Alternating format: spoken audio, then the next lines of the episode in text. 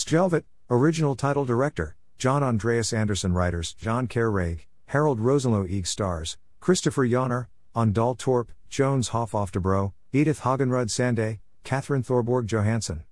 The Quake is a sequel to the 2015 Norwegian film, The Wave, which I loved. Big budget disaster movies are kinda rare these days, at least in Hollywood, so I especially appreciated its relatively serious approach to the genre. In that one, a massive avalanche causes a tsunami that destroys a quaint tourist town. In true disaster tradition, one geologist tries to warn the locals of impending doom, but is ignored until it's too late. That geologist, Christian, Kristoffer Joner, is back. It's three years later and he's now living alone estranged from his family and still unable to get over the disaster that killed hundreds.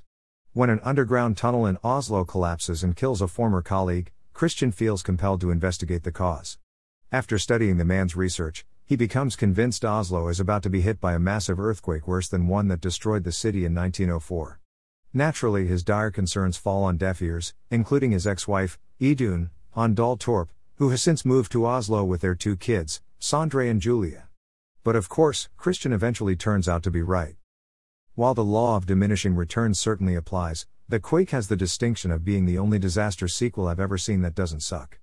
Similar in structure to The Wave, the film takes the time to establish its characters, or re establish them, in this case, featuring grounded performances and science that at least sounds authentic. Scenes leading up to the disaster are occasionally meandering, but when the quake finally hits, the film is truly gripping, bolstered by some pretty spectacular, and convincing special effects. In the aftermath, Christian tries to rescue Julia from the top floor of a slowly crumbling skyscraper, a monumentally suspenseful sequence that's so masterfully executed that one can forgive the contrived circumstances leading up to it. While The Quake succumbs to a few genre tropes that The Wave mostly managed to avoid, it's an entertaining film that gives patient disaster fans their money's worth and is definitely worth seeking out. Since a few recurring characters are its only connecting thread, it works as both a sequel and a standalone story. Follow at Free Kitten SMG.